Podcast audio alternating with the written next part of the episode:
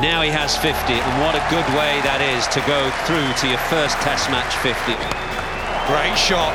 What a shot that is. Sky Sports Cricket Podcast. England's assistant coach Paul Farbrace joined Ian Ward at Stumps to reflect on the day's play. Paul, thanks very much for your time. Are you bang up against it in this game? Well, we've got a bit to do tomorrow. We've got to fight hard in the morning, get stuck in. But we've got two guys in who love a fight, love a scrap. We saw with Mo in Headingley only two Test matches ago. You know, there'll be many people on that day believing we couldn't bat through the day. Uh, he batted all day for 100. So we've, we've got to believe. We've got to keep fighting. Uh, and the spirit is, is, pretty good. So uh, yeah, it's been a tough day though. How's the captain? He's fine. He's in there chatting to uh, the two lads who are not out, um, talking about the day tomorrow and looking forward to the scrap tomorrow. So uh, absolutely fine. Is the form of the senior players though a concern? No, not at all. I think the, uh, you know, the, we, we look at it as a team. You, you win as a team, you lose as a team. Um, everybody in the team is always looking for better performances. Um, the, the, the practice, um, the work rate from everybody w- that we've got in the squad is fantastic. Um, and, and, yes, everybody is always looking to improve their game. So, uh, you know, it's a team performance and we'll look at it as a team and not look at it as individuals. In the context of the summer that you've had and given the advantage you had in this game, notably winning the toss, how big a day is tomorrow? Uh, it's a huge day, isn't it? I mean, it's been... Uh, you know, it, it's uh, a good cricket wicket. This has been a fantastic cricket wicket. Um, there's been a bit in it for the bowlers. People that have got stuck in and fought have got their runs. And if you miss your length, you've gone to the boundary pretty quickly. So it's been a fantastic cricket wicket. And, you know, it really needs one big partnership tomorrow, a couple of small ones, and we've got a great chance of being up there. Appreciate your time. Thank you very much. Michael Holding has dropped in to have a chat about uh, a tense day here at Lords on day four. A day, a disappointing day for Alastair Cook. Uh, England set 319 to win. They closed on 105 for 4, which means they need another 214 to record an unlikely victory. Although Moeen Ali and Joe Root survived a nervous spell at the end, so we will have a fifth day. This looks like it is India's game to lose. Yeah, I think you'll have to say that, Ollie. India certainly are in the stronger position, but as we have seen throughout this summer and as we know, this game is unpredictable and it could go down to the bitter end with England scrambling and getting a few runs at the end. But India certainly will be confident of their position. They are in a much stronger position at the moment. That would be quite some finish if we had that today, Mike. and the weather is uh, set fair understand for tomorrow. Yeah. But you mentioned the unpredictability. England at one stage 70 for one, not cruising, just ticking over nicely, yeah. and suddenly three wickets falling for just two runs. The third of those to skipper Alastair Cook for 22 and suddenly England from a great position or a solid position suddenly in the mire really. I think India made a mistake earlier on. Well, the captain Mahendra Singh Dhoni because he's responsible for all the decision making. I'm not too sure why he thought that because Jadeja took a wicket bowling into the rough that he was now all of a sudden going to be the match winner. The seamers have been doing a very good job on this pitch, and although it's not as green as it was on days one and two, there's still enough grass there to encourage seam bowlers and particularly from the nursery end. Mm. You had Jadeja bowling from the nursery end into the rough when he should have had a seamer bowling from that end. Immediately he brought the seamer on. So, Shami, yeah, he, he got a wicket. He did, yeah. Yeah. It was quite an astonishing start, really, to that uh, that evening session. I think Dhoni made five very quick bowling changes at the start. Then we saw him standing back to Jadeja, which caused a, a, few raised eyebrows here in the yeah. media in the media box.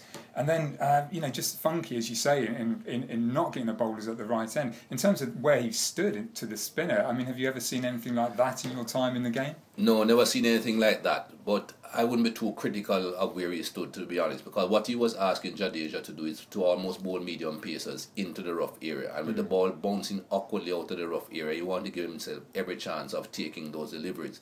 Because we saw some balls really spit and even if he had put a helmet on, that would have protected mm. him, yes, but it wouldn't have helped him to take the ball. Mm. And that is what he wanted to make sure that he could do stand back a few meters and be able to take every ball when they pass the stumps. So you mentioned the Shami wicket, that was Ballance, who was caught behind for 27 off 59 balls. You also mentioned the bounce. Ian Bell bowled, uh, playing down the wrong line, but also one which kept low. Is that the pitch to blame there? Yeah, definitely. Um, you could say that he played down the wrong line, and obviously, if you look at the replays, his bat was not in line with, with the ball. Mm. But what I have seen throughout the history of this game, Ali, is that whenever balls misbehave, like keeping a bit low, they don't do as much of the seam as they would have done normally. Mm. So if Ian Bell could be justified in thinking, because previous deliveries had been coming in quite sharply to him, that that ball would have also done the same thing. Mm. It didn't do anywhere near as much, so it passed on the outside edge of his bat, but it kept a little bit low as well. Ishant Sharma really worked up a head of steam in that spell. He, he not only took Bell's wicket, then he dismissed Cook, who was caught behind. Uh, what do you make of Cook's innings? At times, he looked quite comfortable, n- nudging the ball around. But 22 is not the return he was looking for. 122 probably was what he was after. But uh, did, did he look comfortable? Uh, and do you think that he will be captain in the next test? Well, he looked very comfortable against the spin. That mm-hmm. is for sure. And I think Andrew Strauss quoted us some statistics when he was on here about his ability against left arm spin in particular. He has done very well in the past against left arm spin, so mm. that's why he looked that comfortable. He was looking fairly comfortable against Ishant Sharma when he was bowling over the wicket as well, because when he was bowling from the pavilion end over the wicket, the ball just kept on going down the slope, so he didn't have to play at them. Mm. As soon as he went round the wicket, he created a different problem, because round the wicket is now slanting the ball into Cook and sometimes they are leaving, sometimes they are coming in. So he has to play at the ball even when it's outside the off stump. Mm. And it's his usual failure. Pitch mm. the ball up to him, he just pushes at the ball and he finds that outside edge. There's a lot of talk about trigger movements, I know, in the comms box there. Um, is he going too early? Is he getting himself in the wrong position so he's not set up to play the shots? I don't even think too much about his trigger movements, Ali. I've been saying for four years. He doesn't come far enough forward mm. when he comes forward. That right leg of his, which is his front leg, isn't bent for him to lead into the ball. So with a straight front leg, he's just pretty much pushing the bat at the ball and not getting close enough to the ball and the line to really lean into it. That mm. is his problem. And until he sorts that out, he'll continue to have problems with the ball pitched mm. up. Well, I'm sure there'll be plenty of column inches in the papers tomorrow morning about uh, Cook and his future. England fans shouldn't despair completely, though. There are a couple of raids like that. Moeen Ali and Joe Root still in at the crease. Moeen Ali, perhaps a little bit fortunate, uh, survived a very close LBW decision against Jadeja, and then uh, right at the end, Dhoni missed, uh, or was rather wrong-footed really, by a by a caught behind chance, which uh, came off the back of the bat. It appeared. Um, so England fans cause for optimism, even the slightest hope? yeah, not just the slightest hope. They should still be thinking positively. There's a lot of batting still to come in this England team. Yes, the, some of the guys down in the lower order haven't really produced a lot of runs in recent time, but they are mm. all very capable. We saw what even Liam, sorry, what Liam Plunkett did in the first innings coming in as white night watchman. Mm. We hmm. know that Jimmy Anderson, although you can't say that the, the 81 that he got in the last test is going to be a regular feature, he still batted well in this test match in the first innings, got a few runs. So all you need are some good partnerships. Mm. If you get two 60, 70 run partnerships, India will start feeling the pressure, and that's what England need. Tail end and tail end batting seems to have changed quite a lot, Mikey, since your day. What was, the, what was the biggest partnership you were involved in? Well, I don't want to show off but I have six test 50s. and I was involved in a partnership of over 100 with Bill Richards on one occasion, and over 100 again with Eldine Baptiste on another occasion. More tail enders now mm. are showing the capabilities of getting runs. In my day, it wasn't a necessity, but mm. even Clive Lloyd made sure that the West Indies bowlers could get some runs, could spend some time at the crease whenever they were, were there with recognised batsmen. Just going back to the start today, uh, India resumed on 169 for four, which gave them a lead of 145, and there was some doubt as to you know what was a good total, what's a good target to set, and really that was defined by a 99 um, run partnership between Jadeja and Kumar. Jadeja really almost playing in one day mode either side yes. of lunch, and, and, England really just couldn't stem the, the flow of runs. Yeah, Jadeja was very, very aggressive. And as you said, Ali, England didn't know exactly how to deal with it. And I think he caught England pretty much on the back foot. I think even Nasser Hussain was saying at one point on commentary, England are mm. playing Test cricket and Jadeja is playing one day cricket because some of the running that took place was typical of the shorter form of the game. Mm. And England were on their heels allowing the singles and they should have been looking to charge in just as they would have done in a one day game.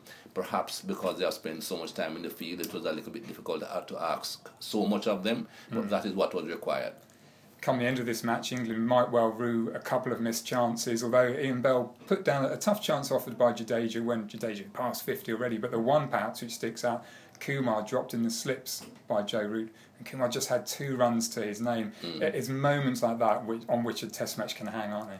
And especially test matches like this that this are that are pretty low scoring. When you have test matches that teams are only getting close to 300, those sort of runs, those test matches are low scoring test matches in today's modern game, mm. and you cannot afford to be giving away 30 and 40 runs in those games. Mm. Well, the good news, Mikey, whoever you support, we're going to have a fifth day here tomorrow, and if it's anything like like the four which have gone before, we should be in for some cracking cricket, hopefully. Definitely. We have had a great test match so far, and all down to the pitch that they have mm. played this test match on. I think Mick Hunt needs to be applauded for preparing a pitch that if you're a good bowler, you can get people out, even if, if you're a fast bowler or spinner.